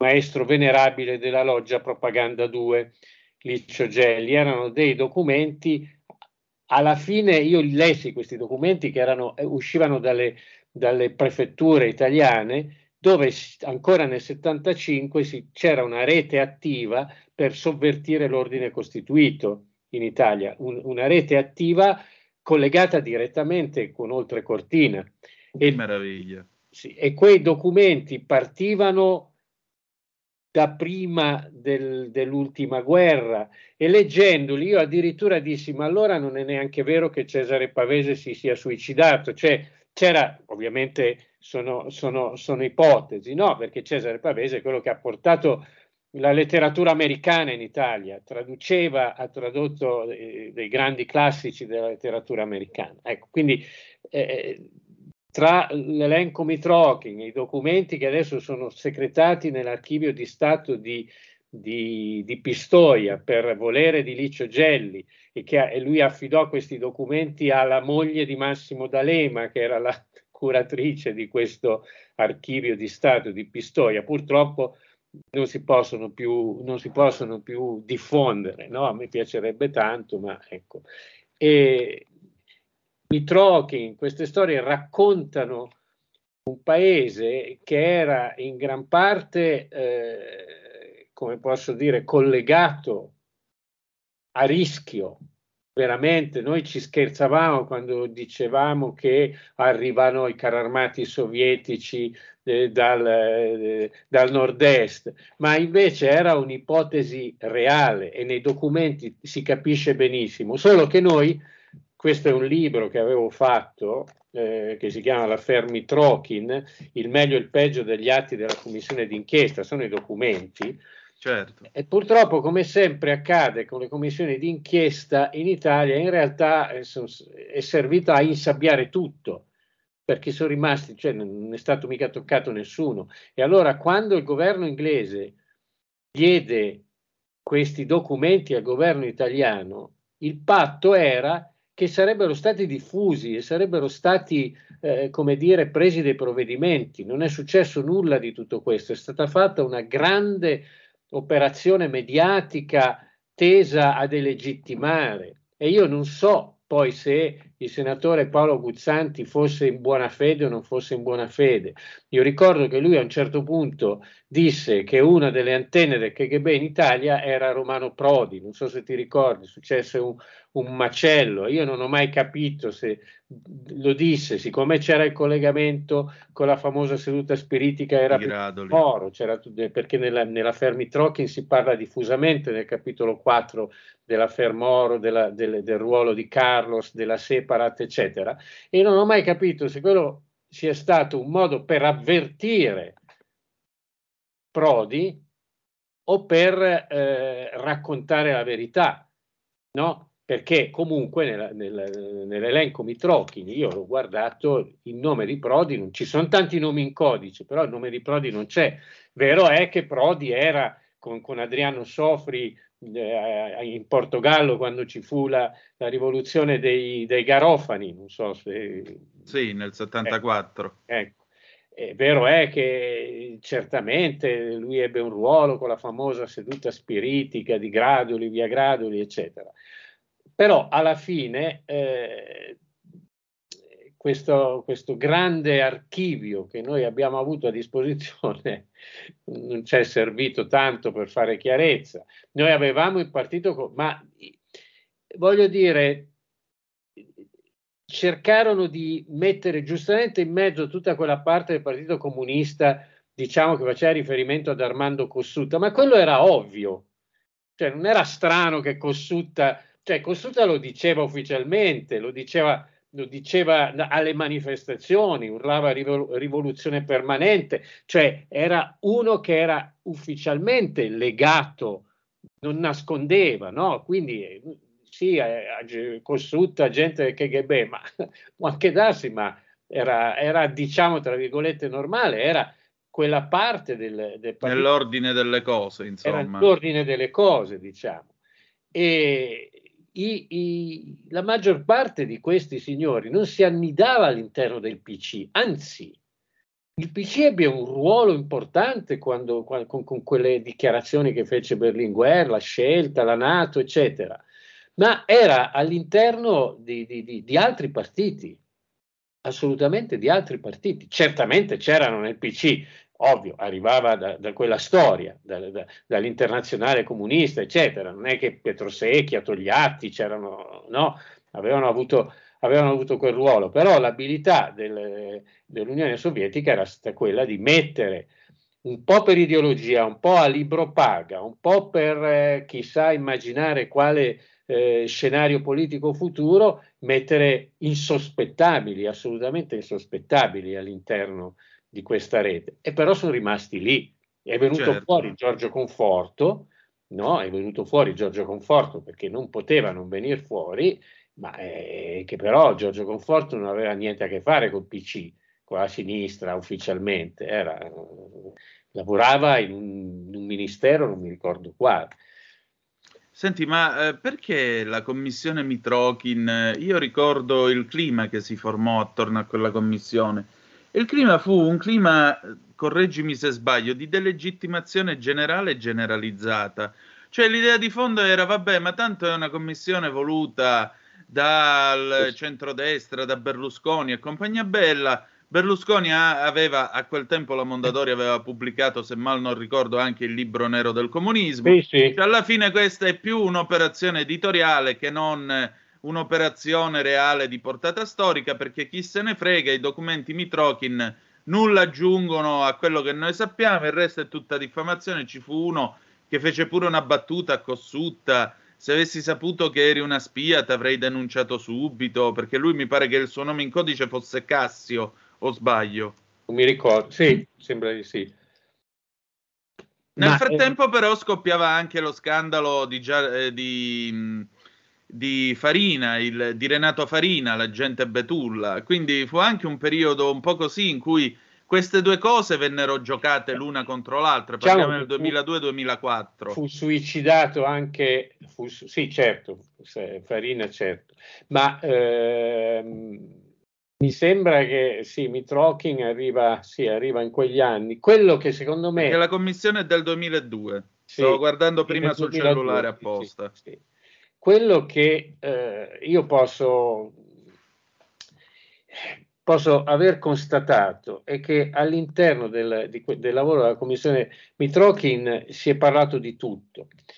Si è parlato dell'omicidio Moro, si è parlato dell'attentato al Papa, si è parlato dei giornalisti scomparsi presumibilmente in Libano, si è parlato della morte del capo delle guardie svizzere, che era un agente della Stasi che aveva scelto di passare con noi questo strano suicidio del 1998. Un suicidio che è catalogato poi negli archivi dei servizi, degli apparati, come modulo Kennedy, che significa io ti ammazzo e poi ammazzo chi ha ammazzato te. Bene. Come è successo con lo chiamano modulo Kennedy ed è un modulo del KGB. Poi nel 98 non c'era più il KGB, ma lui comunque si portava dietro tutta questa storia. Allora, nell'archivio Mitrokhin, nella commissione Mitrokhin poi c'è stato, come dire, un allargamento. Io non ho mai capito se fosse un allargamento, diciamo cogliamo l'occasione per parlare di altro, oppure se fossero spunti che derivavano dall'elenco fornito dall'archivista del KGB. Io penso a questa seconda ipotesi, perché si cominciò a parlare di Carlos e si cominciò a parlare dell'attentato al Papa e si cominciò a parlare del rapimento Moro all'interno, dando delle versioni che non ci stavano più rispetto alla parola che a me non piace, ma mi viene adesso, narrazione ufficiale. No? Certo. Mi ricordo che dall'archivio della commissione uscirono fuori pure delle foto dove si vedeva, anche lì doveva, anche l'attentato a Papa Wojtyla doveva essere applicato il modulo Kennedy, ma non riuscirono ad applicarlo. Si vede proprio, c'è questa foto che è all'interno della commissione Mitrokhin, dove c'è un bulgaro con la pistola che cerca di sparare ad Ali Accia, ma c'era troppa folla in mezzo, troppa gente, non c'è riuscito, ma c'è proprio questa foto. Quindi potrebbe essere lui quello fotografato di spalle mentre scappa, quella famosa foto potrebbe che fu scattata di un tizio con la pistola che scappa di spalle. Potrebbe essere, per cui secondo me quando hanno cominciato a delegittimare il lavoro della commissione, e forse anche perché si sono, scusatemi, un po' cagati sotto per quello che poteva uscire, io mi sarei accontentato, a me sarei molto più piaciuto invece che venisse fuori chiaro l'elenco, perché anche noi abbiamo fatto i nomi di Cavallari, di Corbi, di altri grandi giornalisti che poi trovarono il modo di smentire quello che veniva detto nella commissione, quindi praticamente di rendere inutile, no? Ecco, io volevo, a me sarebbe piaciuto sapere chi erano gli agenti, chi erano i miei vicini di scrivania anche nelle redazioni, perché il sospetto che ti viene, caspiterina, ma quanti dei miei colleghi facevano il doppio gioco? Certo. Capito? Quanti? Perché si è sempre detto che in Italia 450 giornalisti sono operativi dei servizi, si dice, lo scrisse persino il manifesto questo, no? Di quali servizi non è dato sapere, però quello stesso anno venne fuori anche lo scandalo del Sismi, Pio Pompa, i giornalisti dossierati, i giornalisti amici di Marco Mancini che facevano i servizietti per Marco Mancini coi giornali, vennero licenziati e poi riassunti alcuni colleghi, tutto insieme quella roba. Ecco.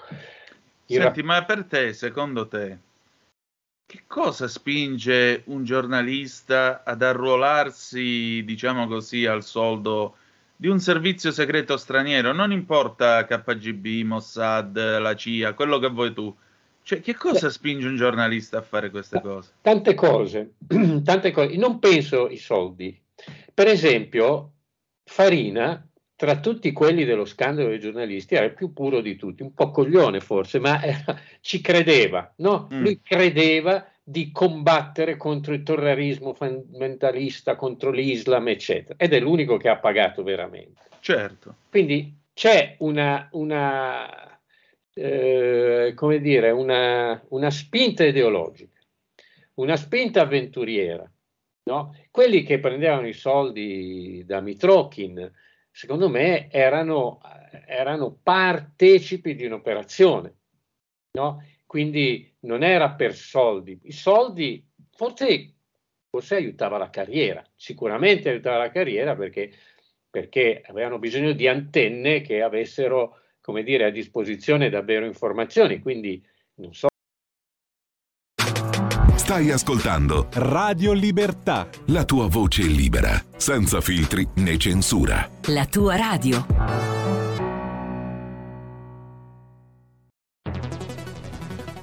Scopri Radio Player, oltre 130 radio nelle tue mani con un touch, da ascoltare ovunque, anche on demand. Scarica gratis l'app Radio Player e vivi una nuova esperienza digitale.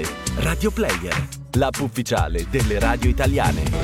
Anche Radio Libertà è su Radio Player Italia.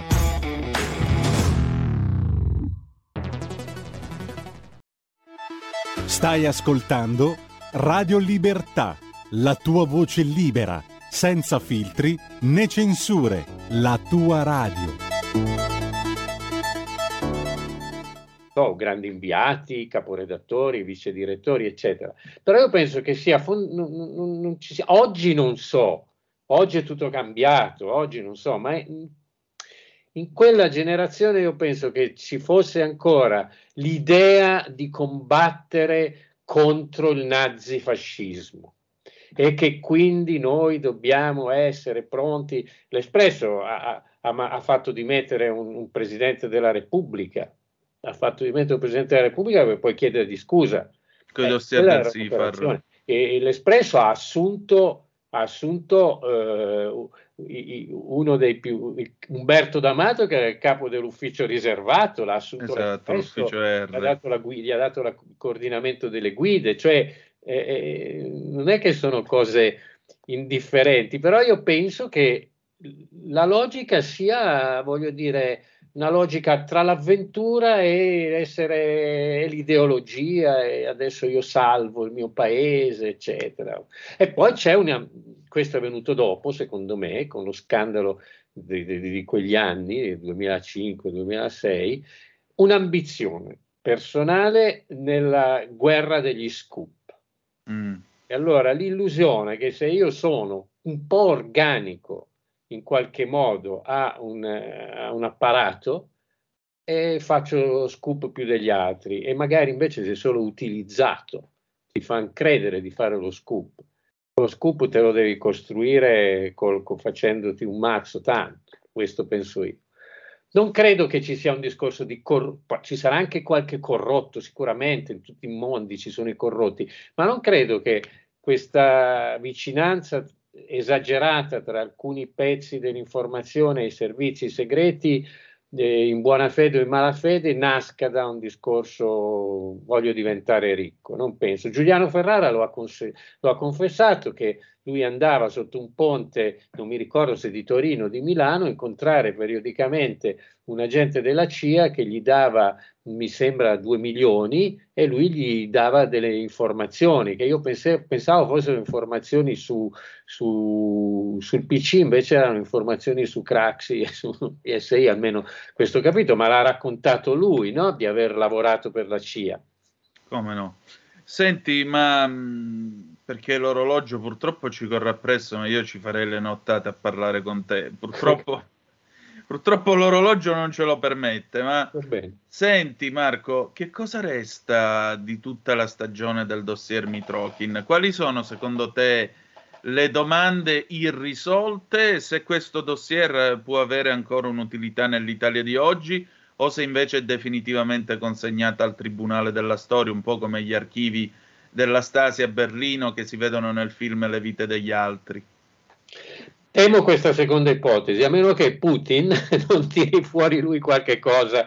Ma io vi vorrei ricordare che, no, adesso sto facendo una battuta, temo questa seconda cosa, però bisognerebbe un po', sì, è consegnato alla storia ormai, purtroppo le domande non hanno avuto risposta. Cioè la domanda base, chi erano gli agenti del KGB italiani, chi erano quelli che lavoravano, consapevoli o non consapevoli, perché c'erano anche le fonti inconsapevoli, no? Ecco, che lavoravano, che davano informazioni, che facevano operazioni per il paese nemico, tra virgolette, che apparteneva a un altro blocco, un blocco avversario. Noi abbiamo sempre criminalizzato la CIA, che comunque appartiene al nostro blocco. È stato anche quello un modo molto abile per tacitare le nefandezze che hanno fatto gli agenti del KGB in Italia, sia dal punto di vista del controllo che dal punto di vista di cose pratiche per la strada. Secondo me purtroppo è la terza ipotesi, però insomma come giornalista cerco di tenerla viva quando posso questa cosa. Certamente. Senti, ma secondo te ce ne sono ancora... Sì. Lo so che la domanda è ingenua, ma ce ne sono ancora giornalisti che lavorano stavolta per l'FSB di Putin? Sì, sì, secondo me sì. Però se mi chiedi chi... No, non sto a chiederti diciamo chi, perché... Che Putin è stato bravo a organizzare, questo si è già visto bene anche col Covid, c'era già prima, ma col Covid è stato bravo a organizzare una rete. Una rete che non è solo di giornalisti, è una rete anche di intellettuali, anche di virologi, anche di... Ecco, è stato bravo a organizzare un gruppo di lavoro che sta continuando a lavorare. Secondo me, facendo un ragionamento, andando, ci si arriva a capire chi può essere. Anche secondo me, anche secondo me. Ma tanto prima o poi vedrai che qualche carta dalla Lubianca salta fuori. Sì, anche secondo me. Grazie Marco, grazie come sempre. Cose dell'altro mondo, la rassegna stampa estera di Zoom.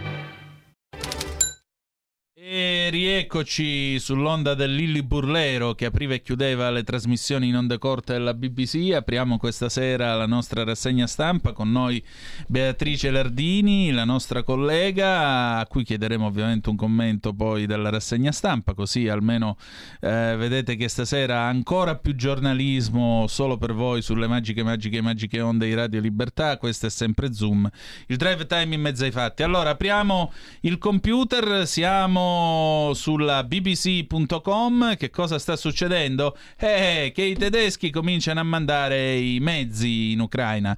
Il governo tedesco ha autorizzato la fornitura di circa 50 carri attrezzati per l'antiaerea in Ucraina, questo cambiando quindi radicalmente, gli inglesi parlano di U-turn, inversione a U della politica che è stata adottata fino ad adesso. La decisione di Berlino arriva nel momento in cui gli Stati Uniti e i loro alleati si incontrano alla base di Ramstein, Germania, per decidere di fornire ulteriori armi all'Ucraina. Il ministro degli esteri russo Sergei Lavrov ha aggiornato e ha avvisato la NATO dicendo che la fornitura dell'aiuto militare all'Ucraina è il rischio perché il conflitto vada ad avere un'escalation in grado di portare alla terza guerra mondiale. Il segretario generale delle Nazioni Unite Antonio Guterres ha descritto le discussioni con Lavrov come franche, ma sottolinea che sta visitando Mosca in qualità di messaggero di pace. Infine sono state riportate alcune nuove esplosioni nella regione della Transnistria e Moldavia, che è vicina alla Ucraina, e lì è già territorio NATO, vi vorremmo ricordare. Tra l'altro, questa mattina la Cina, quando Lavrov ha parlato di terza guerra mondiale, è intervenuta dicendo che la terza guerra mondiale non interessa e non conviene a nessuno e che la Cina spinge con tutte le sue forze perché il conflitto in Ucraina abbia una soluzione diplomatica. Vi traduco il messaggio mafioso in 4 parole. Questo bordello deve finire. Questa è la linea politica e diplomatica di Pechino. La vedremo tra poco nella TASS, nel take della TASS. Allora, la BBC, Putin dichiara che le truppe ucraine stanno servendosi dei civili di Mariupol come scudi umani. In particolare Putin dice che i soldati ucraini stanno utilizzando i civili come scudi umani presso l'impianto l'acciaieria Azovstal, e le forze russe non gli permetteranno di fuggire da lì, non gli permetteranno di scappare da lì. La BBC però non ha alcuna prova del fatto che i russi stiano dicendo la verità oppure no. Andiamo a vedere poi questo perdono che è stato emanato da Biden nei confronti del primo 007 afroamericano. Ha servito, è stato accusato nel 1964 Abram W. Bolden Sr., che oggi ha 86 anni, è stato accusato di corruzione nel 1964. Il presidente Biden ha deciso di concedergli il perdono presidenziale, quindi dopo tutto questo tempo finalmente Abram W. Bolden Sr. è libero. NPR, la radio pubblica americana, aggiornamenti dal vivo in diretta della guerra in Ucraina. Le Nazioni Unite prevedono oltre 8 milioni di ucraini che scapperanno e saranno rifugiati in Europa. Il numero è più del doppio di quello che a febbraio l'Agenzia per i rifugiati delle Nazioni Unite aveva previsto quando la Russia ha invaso il paese. L'ampia maggioranza di quelli che se ne sono già scappati dall'Ucraina sono donne e bambini. Kiev quest'oggi tra l'altro ha abbattuto l'arco dell'amicizia tra i popoli, questa statua che era stata donata all'Ucraina dal governo sovietico nel 1982, che rappresentava l'amicizia quindi tra Mosca e Kiev, è stata distrutta quest'oggi. Il sindaco Vitali Klitschko, il sindaco di Kiev, ha dichiarato che sorgerà un altro tipo di monumento che sarà dedicato all'eroismo, naturalmente in battaglia, degli ucraini. E poi il segretario generale Antonio Guterres si è incontrato con Putin e ha dichiarato di essere lì come messaggero di pace. Deutsche Welle, i tedeschi, la Germania fornirà carri armati antiaerei all'Ucraina. Dopo settimane di pressioni sempre più pesanti, il governo tedesco fornirà adesso dell'equipaggiamento militare pesante all'Ucraina. Andiamo a vedere quindi com'è che è cambiata la posizione di Berlino sul tema. Il governo tedesco quest'oggi ha confermato le informazioni, rumor stampa, che approverà la fornitura di 50 circa carri armati antiaerei Gepard all'Ucraina. Il ministro della difesa tedesco Christina Lambrecht ha annunciato questa decisione durante le prime comunicazioni alla base aerea di Ramstein in Germania, a seguito dell'inizio di una conferenza ospitata dagli americani sul tema della difesa in merito all'Ucraina. Ieri, ha dichiarato la Lambrecht, Abbiamo deciso che la Germania fornirà i carri armati Gepard antiaerei nei confronti dell'Ucraina. Questa conferma arriva dopo che la Deutsche Welle aveva visto alcuni trascritti, alcune note che erano state prese durante la conversazione, la riunione tra i vari ministri e leader occidentali in quel di Ramstein. Il Gepard è un sistema d'arma antiaereo che è stato sviluppato negli anni 60-70, ma è stato aggiornato alcune volte con i migliori ritrovati dell'elettronica di guerra. L'esercito americano li ha diciamo così, abbandonati circa un decennio fa, non perché fossero obsoleti i Gepard, ma perché semplicemente a quel tempo la Bundeswehr, l'esercito di Berlino, stava riducendo le sue dimensioni e quindi queste armi, questi carri armati non avevano più alcun motivo di essere utilizzati. Questo lo dichiara il giornalista esperto di difesa Thomas Wiegold alla Deutsche Welle. Inoltre la ministro della difesa Lambrecht ha dichiarato che Berlino sta lavorando per addestrare i soldati ucraini sul suolo tedesco. Ovviamente, naturalmente, devono imparare ad utilizzare questi mezzi. Dice: stiamo lavorando insieme ai nostri amici americani nell'addestramento delle truppe ucraine sui sistemi d'artiglieria, e questo lo facciamo nel territorio della Germania. Nelle ultime settimane il governo del cancelliere Olaf Scholz è stato sempre più sotto pressione, perché si era rifiutato di fornire degli armamenti pesanti direttamente all'Ucraina. I critici hanno detto che i suoi socialdemocratici di centrosinistra sono troppo riluttanti per, diciamo così, abbandonare la loro storica politica di détente, di distensione nei confronti di Mosca. E invece oggi, a sorpresa, è arrivato il cambio di rotta. Abbiamo Ginoa che oggi naturalmente riporta notizie su quanto sia forte la Cina, e quindi il presidente Xi chiede che si facciano ulteriori sforzi per costruire un moderno sistema di infrastrutture, e in particolare Xi ha una sua agenda economica, in particolare la digitalizzazione dell'economia, e il governo cinese, e lo vedete su questo take di spalla dell'agenzia Xinhua, il governo cinese ovviamente è in prima linea per quanto riguarda la digitalizzazione dell'economia cinese. Andiamo a vedere che cosa scrive Xinhua a proposito dell'Europa, vediamo che cosa ci racconta oggi la nostra Ginoa. Eccola qua, abbiamo Erdogan che chiede, Erdogan fa pressione su Putin perché si tenga questo incontro tra i leader per risolvere la crisi ucraina. Il presidente turco Recep Tayyip Erdogan quest'oggi ancora una volta ha fatto pressione sulla sua controparte Vladimir Putin, batte Ginoa da Ankara, perché si tenga un incontro con il presidente ucraino Volodymyr Zelensky. Durante un colloquio telefonico Erdogan ha detto a Putin che continuare a sfruttare l'abbrivio positivo raggiunto nei colloqui di Istanbul perché si possa arrivare alla pace in Ucraina è interesse di tutti, e questo è contenuto all'interno di una dichiarazione che è stata rilasciata dal portavoce del presidente turco.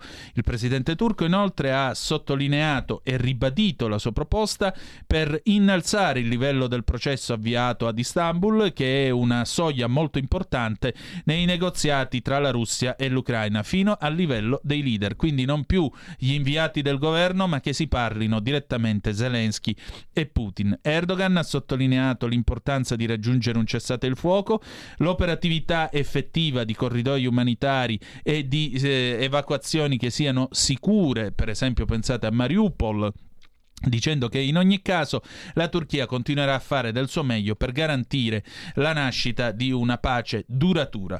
La telefonata è arrivata il giorno dopo che il segretario generale delle Nazioni Unite Antonio Guterres si era incontrato con il presidente turco in quel di Ankara. Guterres è poi ripartito per Mosca, dove è oggi, e visiterà poi Kiev per cercare di mediare un accordo di pace tra la Russia e l'Ucraina. Speriamo che ce la faccia. Nel frattempo, come vi dicevo, vedete Quindi non c'è soltanto Pechino a dire questa situazione deve finire, ma lo dice anche, come si è detto, lo dice anche Ankara. Ecco qua, questa è la TASS di stamattina. La Cina non è interessata alla terza guerra mondiale e spinge perché ci sia la pace in Ucraina, lo dichiara il ministro degli esteri.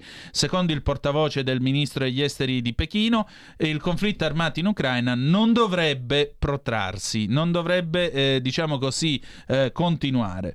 Le autorità cinesi, scrive la TASS, non hanno voglia di combattere una terza guerra mondiale e sono a favore della risoluzione del conflitto in Ucraina attraverso la diplomazia. Lo ha dichiarato il portavoce del ministro degli esteri cinese Wang Wenbin questo martedì. Nessuno vuole vedere la terza guerra mondiale, è quindi necessario supportare il processo di promozione dei colloqui di pace tra Russia e Ucraina, ha dichiarato a una conferenza stampa rispondendo a una domanda di un giornalista occidentale su come il Ministero degli Esteri cinese valuti le recenti parole del ministro degli Esteri russo Sergei Lavrov a proposito della minaccia di una possibile terza guerra mondiale. Secondo Wang Wenbin, che quindi parla in nome e per conto del Ministero degli Esteri di Pechino, il conflitto armato in Ucraina non dovrebbe continuare. Ha anche sottolineato che c'è bisogno di evitare le conseguenze negative che potrebbero risultare dal conflitto in Ucraina, perché colpirebbero non soltanto l'Europa ma l'intero mondo. Noi speriamo che tutte le parti che sono coinvolte mostreranno equanimità e impediranno un'escalation, ha concluso il ministro degli esteri cinese. E adesso passiamo a Il Paese della Sera. Il Paese della Sera, la rassegna stampa italiana di Zoom. Allora, l'ANSA, la guerra in Ucraina, tensione Mosca-Londra sull'uso delle armi, Kiev, aiuti militari ci avvicinano alla pace. Il presidente dell'autoproclamata Repubblica filorussa della Transnistria, Vadim Krasnoelski, accusa l'Ucraina, attacchi in Transnistria portano a Kiev. Duro scontro tra Cremlino e Gran Bretagna dopo che il vice ministro della difesa ha affermato che è legittimo che ci siano bombardamenti con le armi inviate anche fino al territorio russo. Mosca replica, con questa logica potremmo colpire paesi in. Il segretario generale dell'ONU vede il ministro degli esteri russo Lavrov a Mosca. News, Rammstein, Kiev nella NATO, manteniamo il principio delle porte aperte. Quindi prima no, ora diventa che manteniamo il principio delle porte aperte. Questi manco sanno se sono vivi. Ancora, rideva con la moglie degli stupri, preso soldato russo. Ecco, così ora vediamo che fai. Ancora, l'occupazione russa di Chernobyl è stata pericolosa. Questo lo dichiara l'Agenzia Internazionale per l'Energia Atomica. L'AGI, la minaccia nucleare alla allarma l'Occidente, USA, non sottovalutiamo le parole di Lavrov. Mosca, vogliamo che la guerra termini a breve, nulla di fatto dall'incontro di Guterres con Lavrov a Mosca. Il viceministro britannico Hippie, legittimo che Kiev utilizzi le nostre armi sul suolo russo. Il ministero della difesa russo, pronti a una rappresaglia se attaccati con le armi dell'Occidente. Viaggio in Transnistria, l'esclusiva dell'AGI, tra scuole chiuse e checkpoint, al raccontare all'AGI quello che sta accadendo in questa striscia di terra che confina con l'Ucraina è Vaham Martirosyan, filmmaker di origine armena che ha fatto parte dell'esercito ucraino. Ancora, che cosa succederà a Twitter nelle mani di Musk? Dall'addio alla borsa all'introduzione di nuove funzioni, cosa c'è da aspettarsi dopo l'acquisizione del social network più influente ma che negli ultimi anni non ha dato nemmeno un soldo di rendimento, lo ricordiamo a chi ci ascolta. Chiudiamo infine con l'ADN Kronos. Mosca minaccia la Gran Bretagna, la Russia è pronta a una rappresaglia. Che bel gioco! La Russia è pronta a fornire una risposta proporzionale immediata alle provocazioni della Gran Bretagna. Russia, la carica dei delatori, figli e vicini di casa diventano traditori. Ucraina, Blinken, Putin non è serio nelle intenzioni di negoziare con Kiev. Svezia, ambasciatore a Roma, ingresso in NATO allo studio, nessuna decisione presa. Infine, segretario generale ONUS Guterres a Mosca, quella in Ucraina è un'invasione.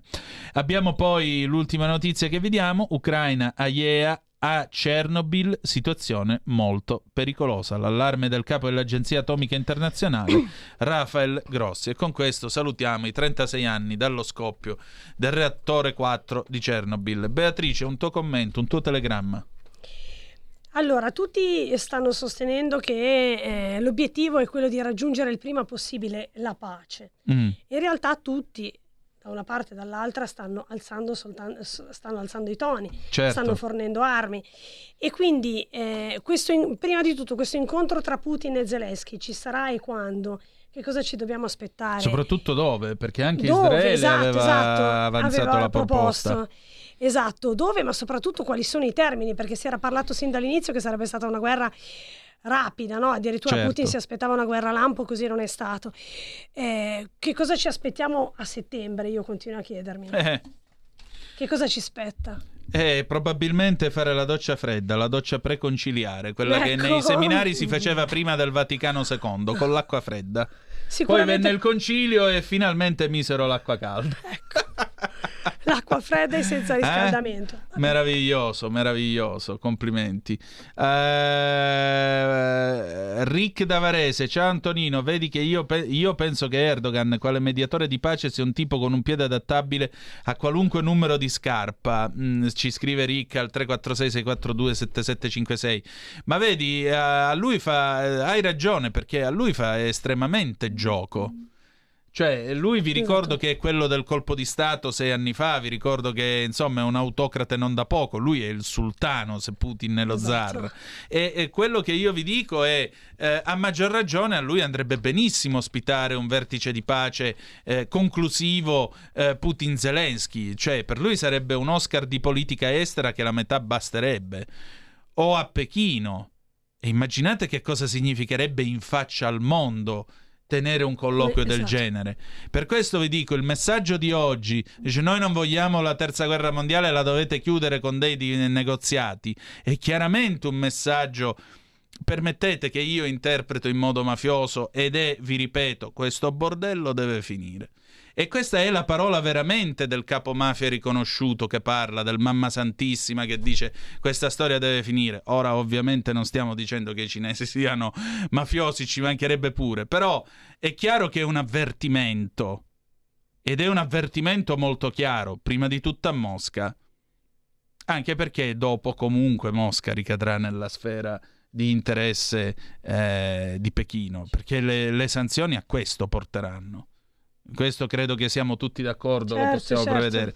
Beatrice, siamo alla fine. Allora, noi ci salutiamo. Io ti ringrazio del tuo tempo e della tua pazienza quest'oggi. Grazie a voi, grazie per avermi ospitato e aver ascoltato la mia storia. No, grazie a te che hai voluto raccontarcela. Allora, noi chiudiamo qui la nostra trasmissione, ci ritroviamo domani alle 18.05 trattabili sulle magiche onde di Radio Libertà. Con noi ci sarà Gian Michalessin de Il Giornale, parleremo ovviamente della guerra, di Mariupol e di molto altro. Che dire di più, che noi ci lasciamo con una canzone d'amore che adesso facciamo lanciare alla collega, prego. Io ho scelto una canzone simbolo dei Queen, sì, che è oh mamma mia, visto che mi sono incartata alla fine, You Take My Breath Away. You Take My Breath Away perché, ma posso dire perché?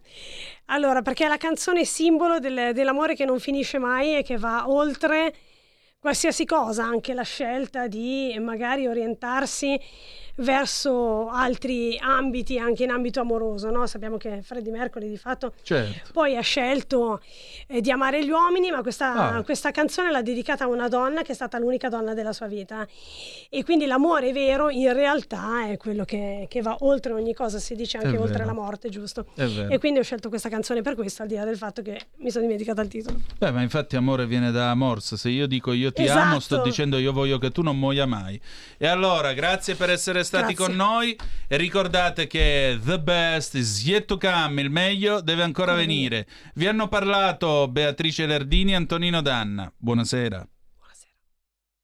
Buonasera.